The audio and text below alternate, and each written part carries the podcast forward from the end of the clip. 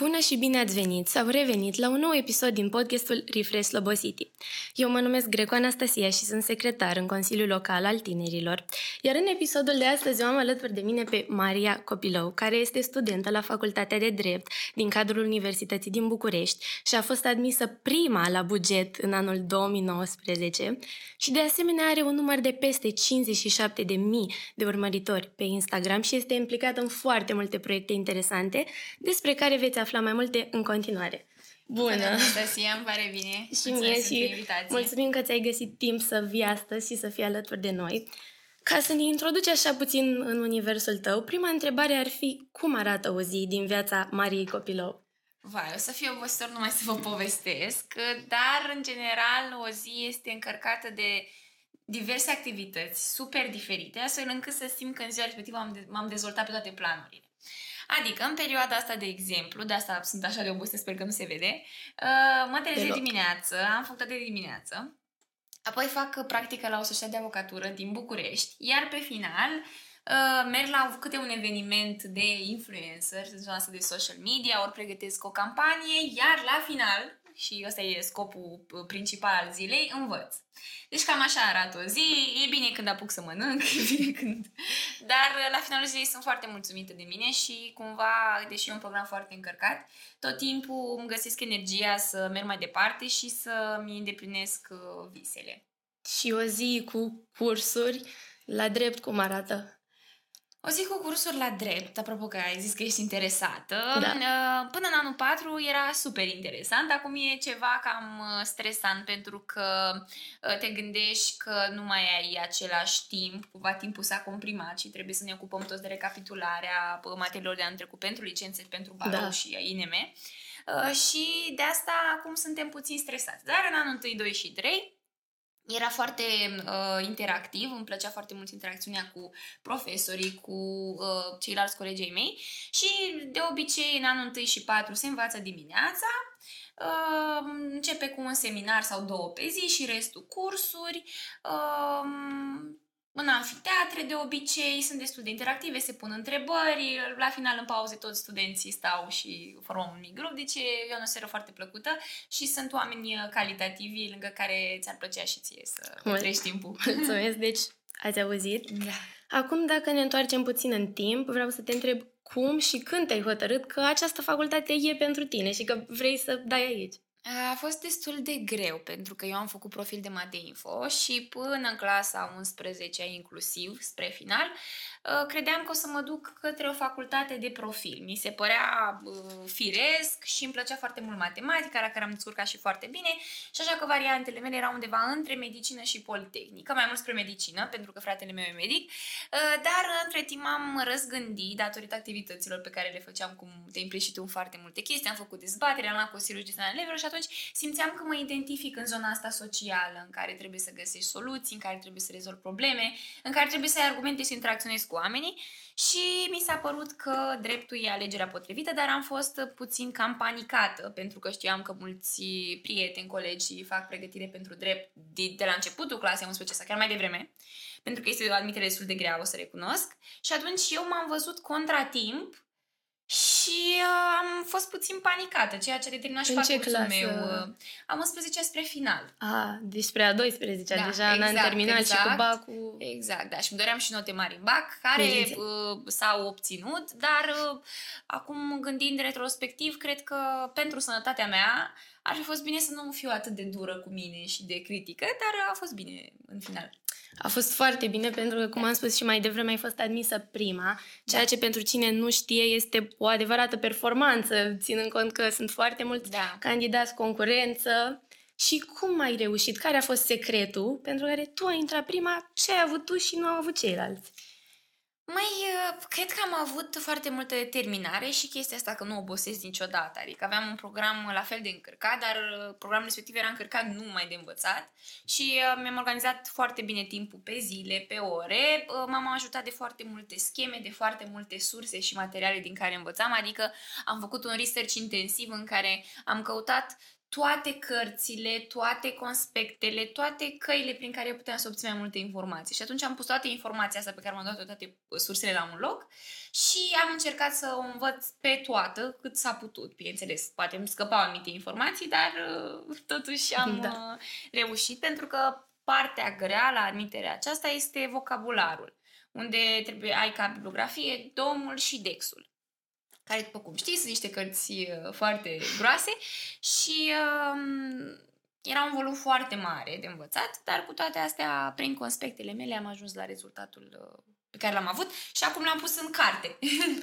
Dacă poți să ne prezinți puțin? Da, sigur. Uh, deci sunt două cărți, cam două cărți, dar principalul meu proiect de suflet este această carte de admitere, sper că se vede, care este o carte de conspecte, de sinteze de vocabular, așa a fost concepută, pentru că eu m-am confruntat cu problema asta când învățam pentru admitere, respectiv mi-am dat seama că nu există un suport scris în care să găsești tot ceea ce trebuie să înveți tu pentru admiterea asta. Trebuie, Trebuia efectiv să iei dicționarele. Research, da. da. și să iei dicționarele și să înveți din ele. Și atunci am conspectat și am pus aici. Ulterior am colaborat și cu colega care a intrat anul, prima după mine și pe care o cunoșteam și o tipă foarte harnică și știam că o să mă ajute în demersul ăsta.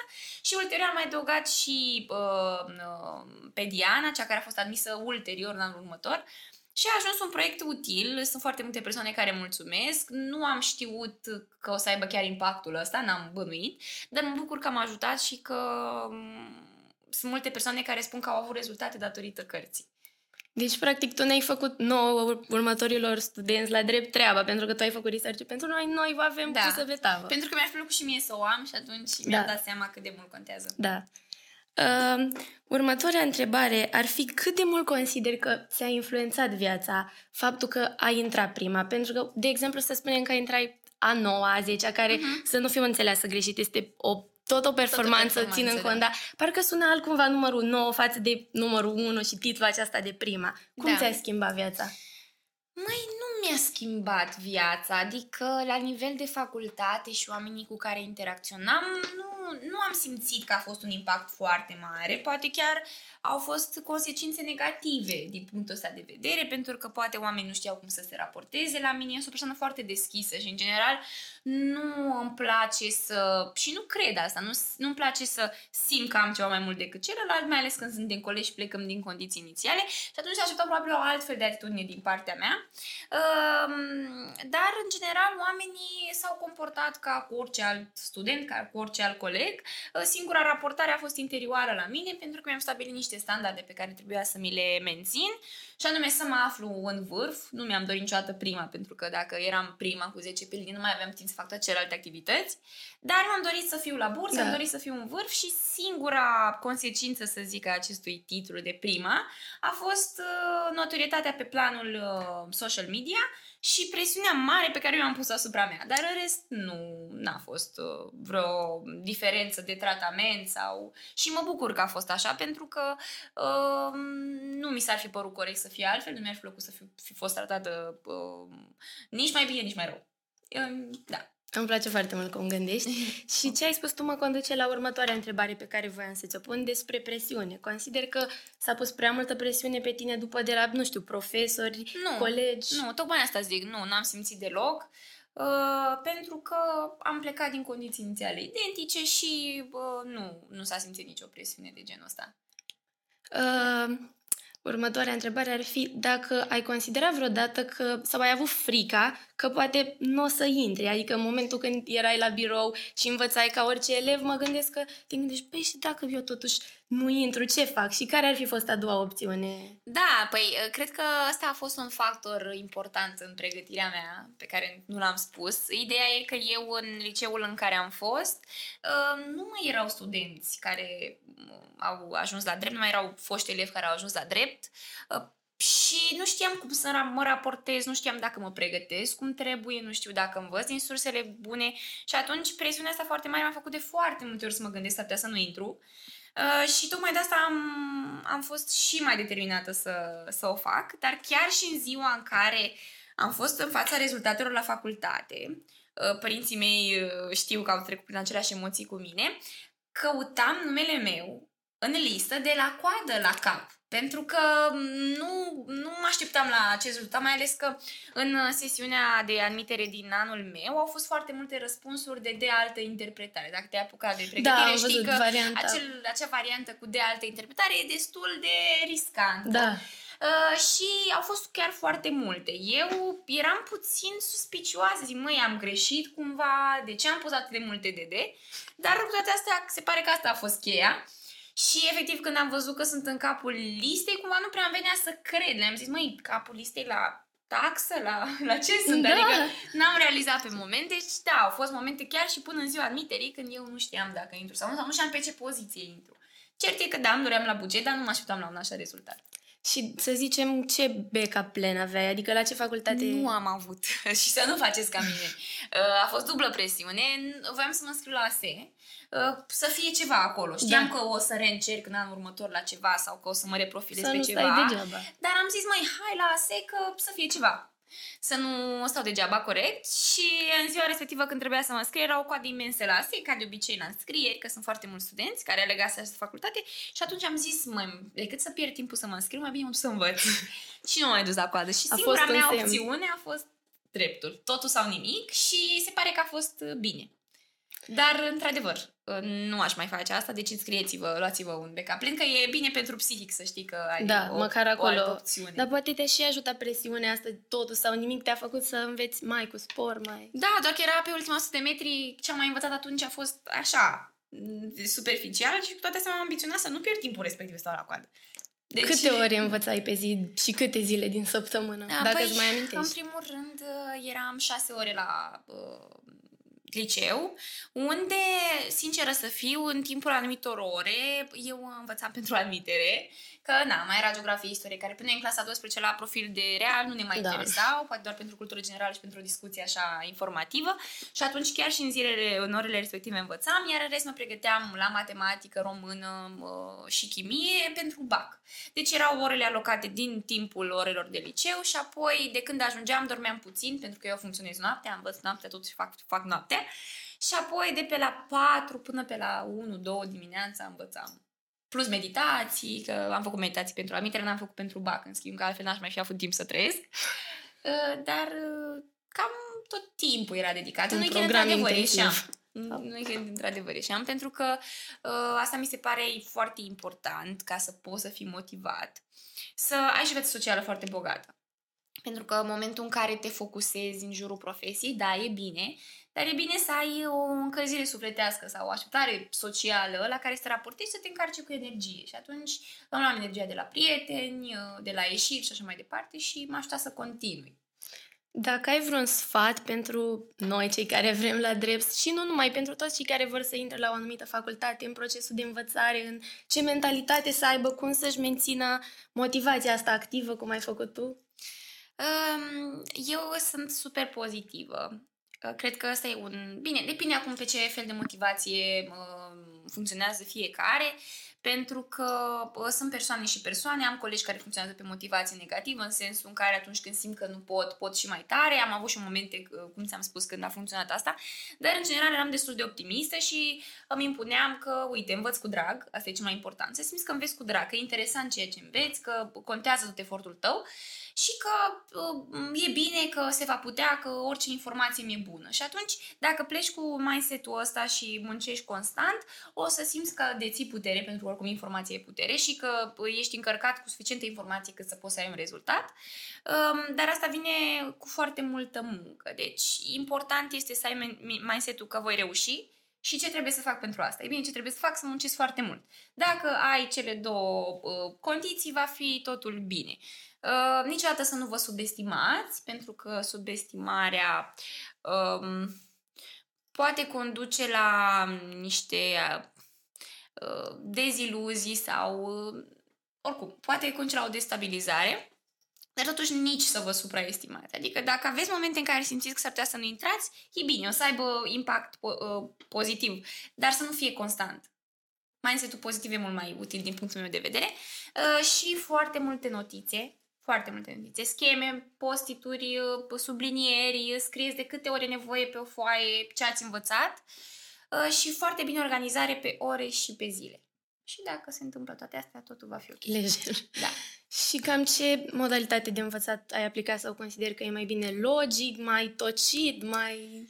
Măi, eu întotdeauna am fost adepta învățatului logic pentru că tot ceea ce am învățat uh, cu forța sau uh, tocind, uh, am uitat. Deci și atunci nu mi-am dat seama că, susții. uite, de exemplu, acum pentru admiterea în barou și în magistratură trebuie să recapitulăm toată materia din anul întâi până în prezent. Succes. Și asta înseamnă că eu, când voi relua materia respectivă, trebuie să înțeleg raționamentul juridic din spate. Și dacă aș fi tocit, acum n-aș mai fi înțeles nimic. Și era ca și cum am luat totul de la zero. Atunci te ajută pentru că pui bazele a ceea ce îți va trebui ulterior, deci logic recomand, doar ca să ajungi să înveți logic trebuie să ai foarte multă răbdare. Poate lua mai mult timp decât tocitul, dar uh, rezistă mai mult pe termen lung.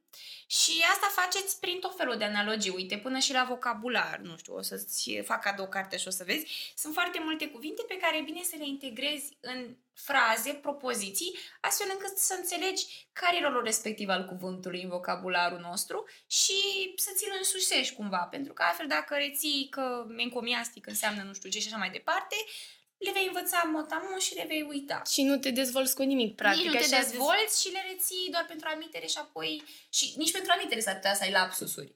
Deci, uh, asta recomand. Știu că e greu la început, dar cu timpul se, se învață. Mulțumim foarte mult, atât eu cât și Drag. urmăritorii noștri, cred că îți mulțumesc, acum zic ei.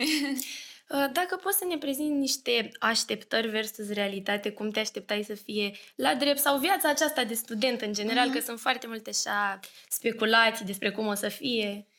Mai, uh, viața de student este chiar cea mai frumoasă. Adică, da, e frumoasă și viața de liceu, dar viața de student atunci când ai tu libertatea de a fi cine vrei tu și oricând vrei tu și oricum vrei tu, este mm, foarte frumoasă în sensul în care îți dai seama că ai viața ta în mâinile tale și poți să muncești și să fii ce vrei tu să fii, cu cine vrei tu să fii. Și atunci um, sunt foarte, foarte multe oportunități. Uh, cumva mie mi-a depășit așteptările facultatea.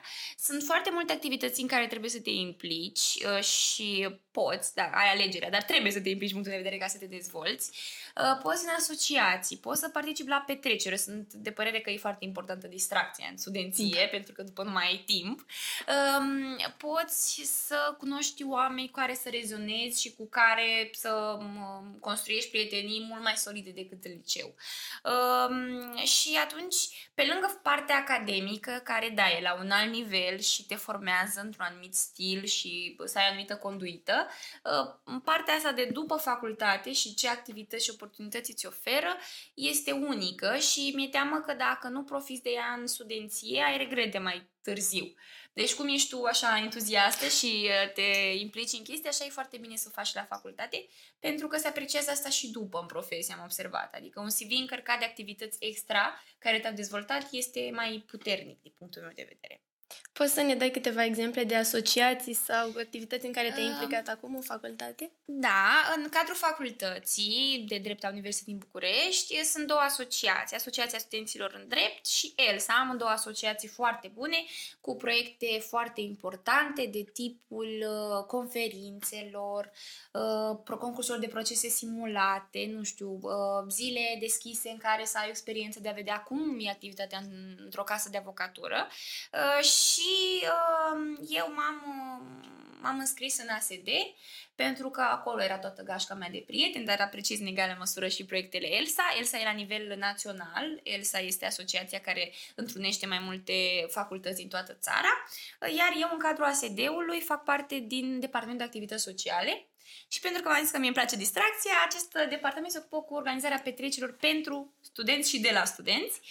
Chiar și acum avem din nou de deschidere al facultății de drept uh, vinerea viitoare, săptămâna viitoare pe 15 și ne, organ- ne ocupăm cu organizarea, cu găsirea locației pro- uh, m, și așa mai departe. Uh, De asemenea, m-am mai înscris la concursuri de procese simulate, am uh, scris această carte cu colegii mei, suntem 12 colegi și a fost o muncă asiduă, dar foarte importantă, sub îndrumarea domnului profesor Silviu Munteanu. Deci cumva se găsesc tot timpul oportunități și de asta m-am gândit dacă mai arătat ceva. Am participat la conferințe, uh, practici, uh, stagii de practică pe care tot din, prin cadrul asociațiilor le poți accesa. Adică e un program de stagii de practică în care te înscrii și alegi unde vrei să faci practică. Nu știu, tu, de exemplu, te-ai gândit la ce profesie juridică? Nu, abia m-am decis cu facultatea recent, că eram Am și înțeles. eu... Atunci vei avea oportunitatea prin stagiile astea de practică să-ți dai seama ce, ce-ți dorești. Tu te-ai gândit mai departe la spre ce meserie? Uh, Da, până în anul 2 am vrut judecător, ceea ce însemna că trebuie să dau examenul de admitere în magistratură, dar uh, acum, făcând mai multă practică și analizându-mă mai bine pe mine, cu timpul de la tehnologie și mai bine, uh, mi-am dat seama că mi s-ar potrivi mai mult baroul, uh, din punct de vedere al faptului că e o profesie liberală, ceea ce implică și o mai mare libertate și flexibilitate, uh, deși și magistratura are niște avantaje la care mă gândesc și nu iau un... uh, Iau și în calcul să dau și admiterea la magistratură, dar cumva simt că sufletul meu se simți mai liber într-o profesie ca avocatura. Uh, Deci cam așa sunt în momentul de față, 80% barou, avocatură și 20% magistratură. Dar voi vedea, voi vedea ce mai e până acolo. Acum, ca să nu te plictisesc prea mult cu domeniul acesta al dreptului și domeniul juridic, că este o zi liberă și trebuie să te detașezi și tu puțin. Nu mă duc să învăț oricum după. Uh, Vreau să te întreb să vorbim despre treaba asta cu influencer, pentru că, cum am spus și mai devreme, Maria are peste 57.000 de urmăritori pe Instagram, care este un număr foarte mare. Vreau să te întreb cum e viața asta de influencer, pentru că foarte multe fete în ziua de azi își doresc să intre în acest domeniu, în lumea aceasta a evenimentelor, a petrecerilor. Cum te simți că tu ai reușit să... Mai, da, este uh, foarte plăcut și e un mediu prin care eu îmi pot dezvolta creativitatea, pentru că cumva tot timpul în mine exista și partea creativă, pe care n-am putut să mă dezvolt foarte tare, pentru că fiind de mică foarte axată pe învățat și să fiu stimulată intelectual, simțeam că nu am ce să-mi consume creativitatea și a pornit dintr-o chestie spontană, uh, la o postare la care am avut un reach foarte mare, apoi intrarea la facultate, prima care a venit cu anumite interviuri, anumite persoane care erau curioase cum am intrat, ce am făcut și așa mai departe și ușor, ușor am crescut progresiv și m, este foarte frumos, e un mediu de oameni foarte creativi și talentați. Um, uh, merg des la evenimente, dar uh, trebuie să știe toată lumea că implică o muncă. Adică oamenii care fac asta uh, zilnic și uh, tot timpul chiar muncesc. Uh, într-adevăr, poate nu e aceeași muncă uh, intelectuală sau uh, nu e la fel de solicitant, dar la finalul zilei este la fel de solicitant ca timp și ca muncă efectiv depusă pentru că nu ai un program stabil pe care folosești. Poți să pregătești campanii la două noapte, la trei noapte și poți să o faci de dimineață până seara. Deci este o profesie care e în continuă creștere, acum cu TikTok-ul, în Da. care n-am avut timp să, să mă implic și să intru, dar apreciez și content creatorii de acolo, um, pentru că oferă posibilitatea de a deschide mintea celorlalți, pentru că mulți nu înțeleg ce se întâmplă în spate, dar în spate este un concept, în spate trebuie să analizezi foarte bine ce pui pe masă, cum prezinți produsul, cum te prezinți pe tine, ce imagine vrei să pui, atunci e, e foarte frumos și uh, dar este destul de greu să te afirmi. Uh, de asta trebuie muncă continuă. Adică eu, de exemplu, am avut 63 de mii dar din cauza faptului că a fost un an încărcat, m-am axat mai mult pe cariera mea în zona dreptului, n-am mai postat la fel de des. Și ți-au dat am Și follow atunci, da, deci trebuie muncă continuă și uh, multă creativitate și idei inovatoare, așa. Ție cum îți vin ideile pentru conținutul pe care îl postezi? Păi, cumva, vin, sinceră să fiu, în funcție de cum mă simt. Adică, campaniile mele sunt foarte influențate de starea mea interioară. Pentru că dacă la drept e zona în care trebuie să facă, trebuie să fac și nu contează starea interioară, oricum sunt noțiuni tehnice pe care le parcurgi, aici e libertatea să transpui partea ta interioară, prin cum prezinți, prin cum arăți, prin unde filmezi și de obicei îmi, îmi vin ideile uh, și în jurul produsului, dar uh, și în jurul locațiilor. Um, De exemplu, acum am avut o campanie în care trebuia să prezint o gamă de îngrijire a tenului uh, și pentru că era o perioadă foarte obositoare, chiar um, a fost rutina mea de acasă, așa cum sunt eu, zilnic și a fost apreciată în sensul în care te vede omul exact așa cum ești. Da, oamenii că, apreciază mult realitatea. Asta zic. Asta apreciez la clientelii de acum și ce, de fapt cei mai tineri, pentru că ei prezintă așa cum sunt, fără bă, fațadă și fără conservatorism. Pentru că cu generația mai nouă am observat că se scapă de, bă, nu știu, de stereotipurile pe care le le aveam eu, generația mea, cred. Uh, și din ce în ce e lumea mai uh, deschisă la tot felul de uh, perspective și de personalități. Noi concepte, da. De, da. Uh, care a fost cel mai mare eveniment la care ai participat sau cea mai mare realizare per total din perspectiva aceasta a influencerului? Mm, uh, grea întrebare. Uh, cred că a fost o realizare faptul că am fost nominalizată la Digital Divas anul trecut. Uh, evenimente mari sunt cele unde de obicei sunt foarte mulți oameni implicați și invitați și de obicei sunt uh, evenimente organizate de reviste, unde de obicei se și premiază, El, Viva, revistele de pe da, piață. am văzut că ai participat. Da, uh, dar uh, zilnic sunt evenimente foarte frumoase. Uh, nu știu, acum am fost la Pandora, Um, nu cred că pot să fac un clasament, pentru că tot timpul mă surprind uh, propuneri noi, cum a fost și propunerea ta, și tot timpul mă bucur de ele în egală măsură, pentru că um, chiar și de la evenimentele mai mici și de la experiențele mai mici pe care le privești obiectiv, poți să înveți multe și să ți se trezească multe oportunități. Și fiecare îți aduce până la urmă ceva nou și te da, dezvoltă. exact. Da. Uh, când ai luat mai în serios și ți-ai dat seama că devine serioasă treaba asta cu influencer reală? Ah, cred că în anul 2 spre 3. Adică deja când aveam și foarte mult de învățat, pentru că mm, anul 2 mi s-a părut cel mai ușor și cel mai frumos, dar am fost jumătate în pandemie și atunci nu m-am bucurat suficient. Și în anul 2 spre 3, când deja s-au eliberat lucrurile cu pandemia, au venit multe campanii și atunci am simțit că a, pot să câștig din asta. Până acum era, atunci era doar o joacă. Da.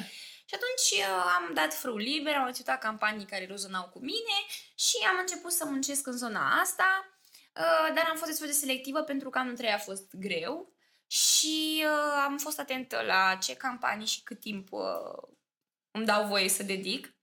Dar cred că cam pe atunci, adică să zic acum un an, de atunci a început și am constant campanii pe care sper să am timp să le gestionez și anul ăsta. Deci cam, cam târziu, sincer, că activez de vreo patru ani în social media. Și cam de la câți uh, follower ai început să-ți dai seama că devine treaba mai serioasă, necesită mai mult efort? Mm Cred că, odată și cu maturizarea mea, că am fost, adică nu neapărat când au venit campaniile, ci atunci când am fost eu mai critică cu mine și mi-am dat seama că nu pot posta orice, că a fost o perioadă când mă bucuram de boom ăsta, de bartere, de lucruri, de produse și nu analizam că, de fapt, contentul pe care îl livram poate era bine pentru ceea ce cere social media, dar nu, nu rezona cu mine și ceea ce vreau să transmit eu urmăritorilor mei și atunci de acolo a pornit mm, și cumva am vrut să nu arăt altceva decât sunt și să prezint uh, produsul sau ceea ce folosesc prin filtrul vieții unui student care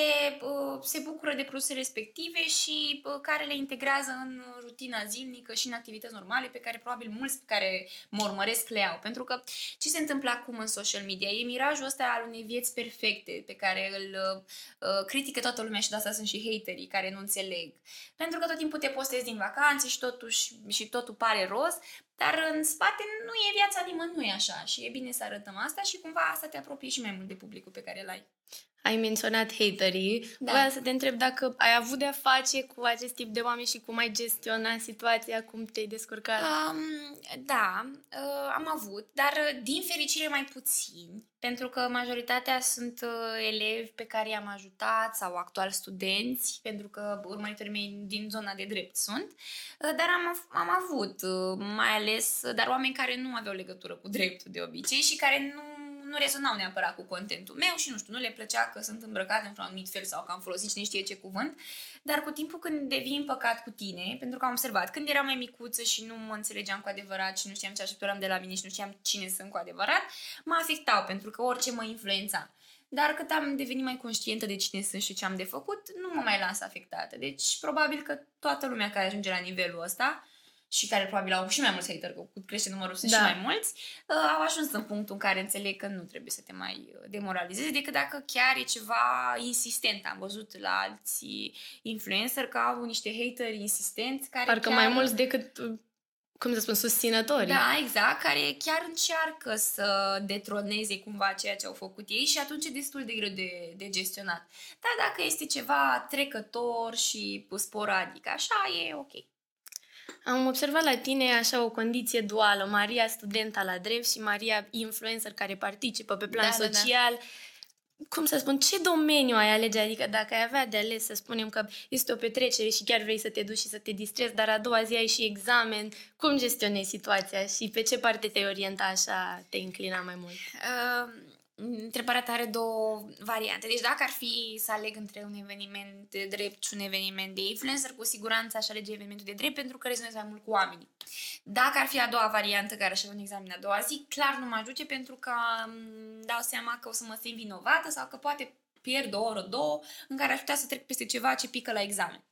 Dar, de- deci cumva răspunsul ar fi că întotdeauna aleg dreptul și că m, partea asta de social media e doar un hobby de-al meu, cum alții au tenisul, nu știu, fotbalul Da, și un sau sport. Da, eu am uh, uh, crearea de conținut care mm, e parte din viața mea, dar e într-un procent mult mai mic. Adică dacă ar fi să zic în procente, ar fi 80 sau 85% drept și 15% Se vede că ai făcut Social mate info, că Da. ai o gândire așa foarte matematică cu procente. Da, da. Și eu sunt o pe mate info și observ, Da. așa rezonez cu tine. Acum să ne întoarcem puțin în perioada liceului pentru Da. tine și să ne povestești cum a fost pe partea socială, pe partea școlară, cum era cu notele, dacă te-ai implicat în activități extrașcolare. Da, în liceu uh, nu m-am schimbat foarte mult din liceu, uh, doar că ți-am zis, în primii ani uh, eram tentată către medicină uh, și ca să mă descoper am fost la Olimpiada de Biologie. Acolo mi-am dat seama că îmi place materia, dar nu știu dacă neapărat mă văd profesor medicina.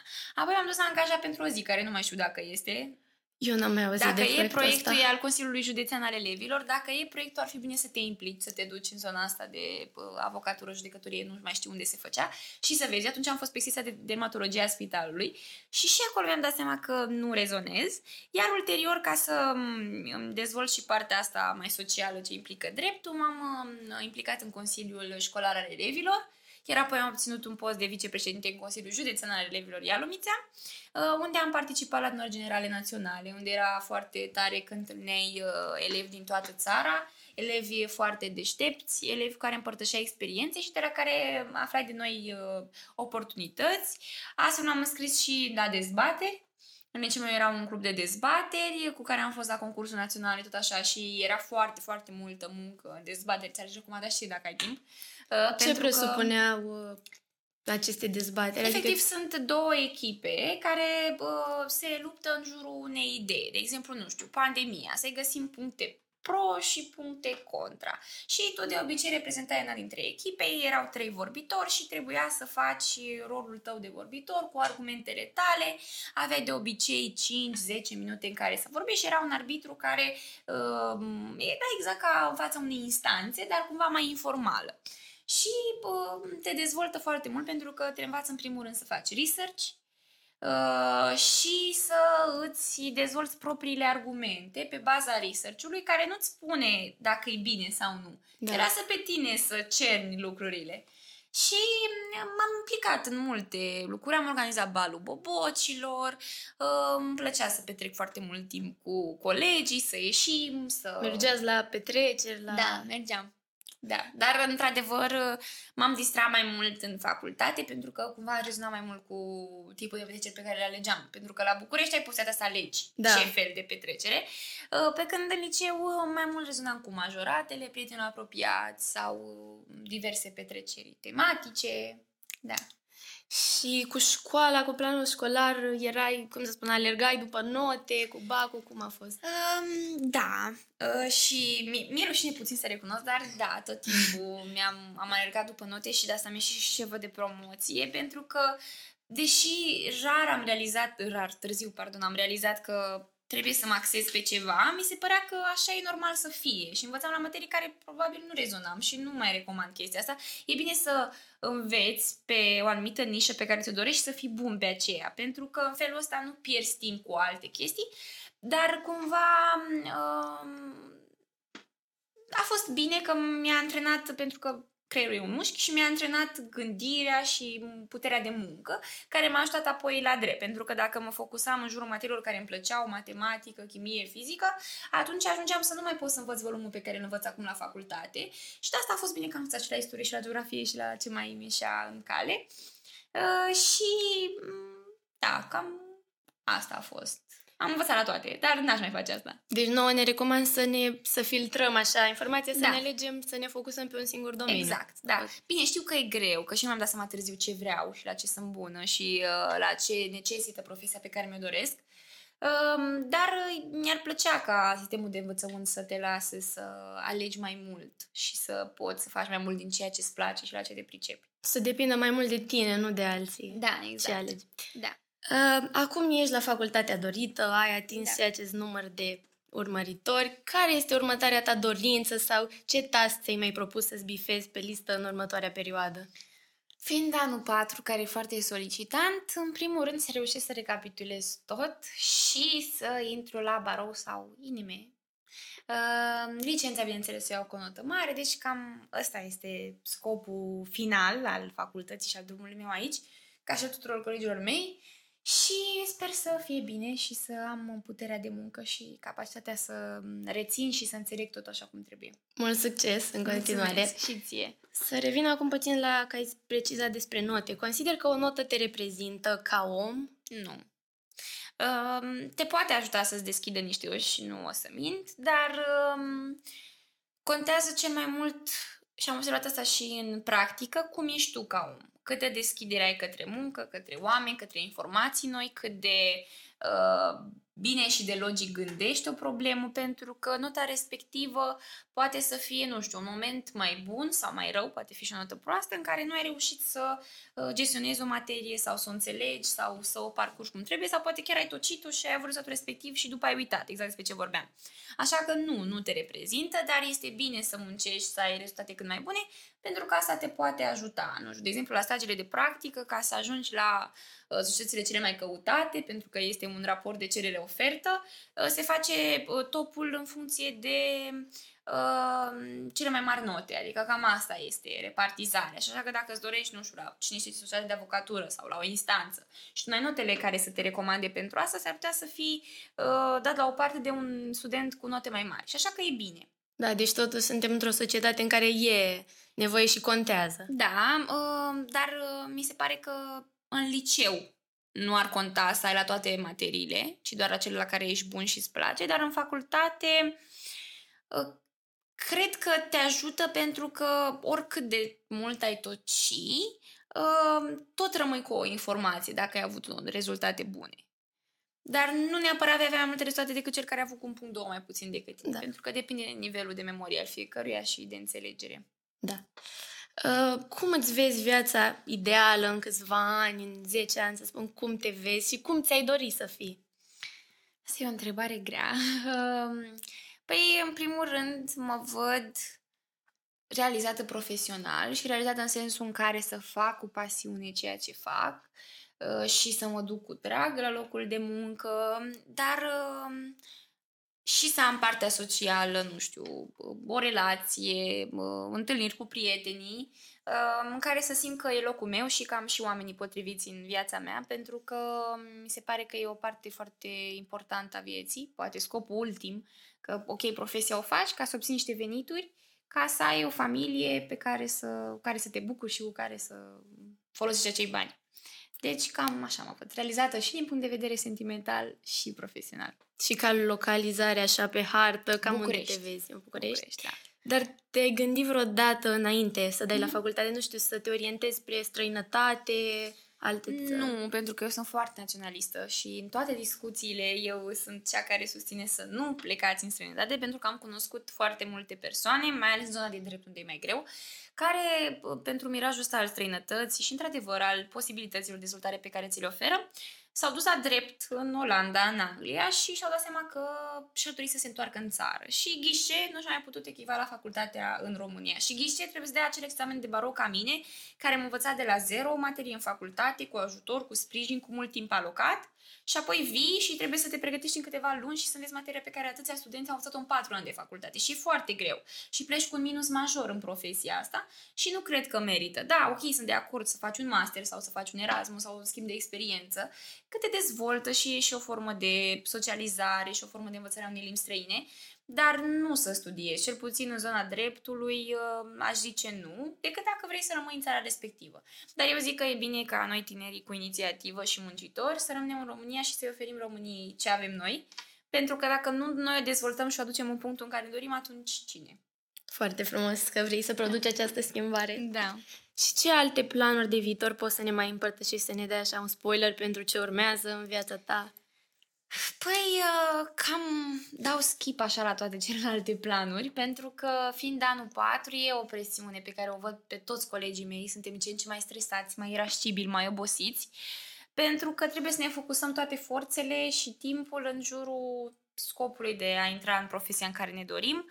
Examenele de admitere în profesie vor fi în toamnă, cam pe acum, septembrie anul viitor, și așa că până atunci cam Asta voi face, voi învăța intensiv și mă voi bucura cât voi mai putea de facultate și de mm, timpul petrecut cu colegii, de petreceri cât se poate, ă, de conferințe cât se poate. Deci nu cred că mai am așa un plan major pentru că trebuie să le cam spun Pa, pa!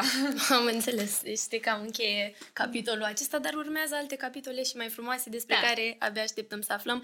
La tine pe Instagram, urmăriți-o pe Maria uh, Copilou, Copilou Maria, Maria pe Instagram. Da. Ca să vedem ce urmează în viața da. ei, foarte agitată și în, în, în uh, continuă schimbare. Dacă ai câteva cuvinte finale pentru urmăritorii noștri, dacă vrei să le transmiți ceva... Da, sigur. Um, cred că să fiți cine vreți voi să fiți, să munciți pentru ceea ce vă doriți și la finalul zilei să um, vă dați seama că tot ceea ce reprezentați este doar pe baza muncii voastre și pe sinceritatea pe care ați avut-o cu voi.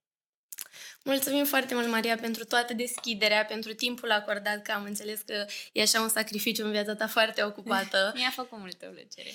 Și uh, mulțumim foarte mult și din ipostaza unui tânăr care are nevoie de un model, de un etalon. E foarte important și cred că sper ca și urmăritorii să considere uh, acest lucru. Cu Maria vă puteți revedea pe Instagram sau pe alte rețele de socializare, iar cu mine vă puteți revedea în episoadele viitoare pe care vă rog să le urmăriți. Mulțumim! Mulțumesc!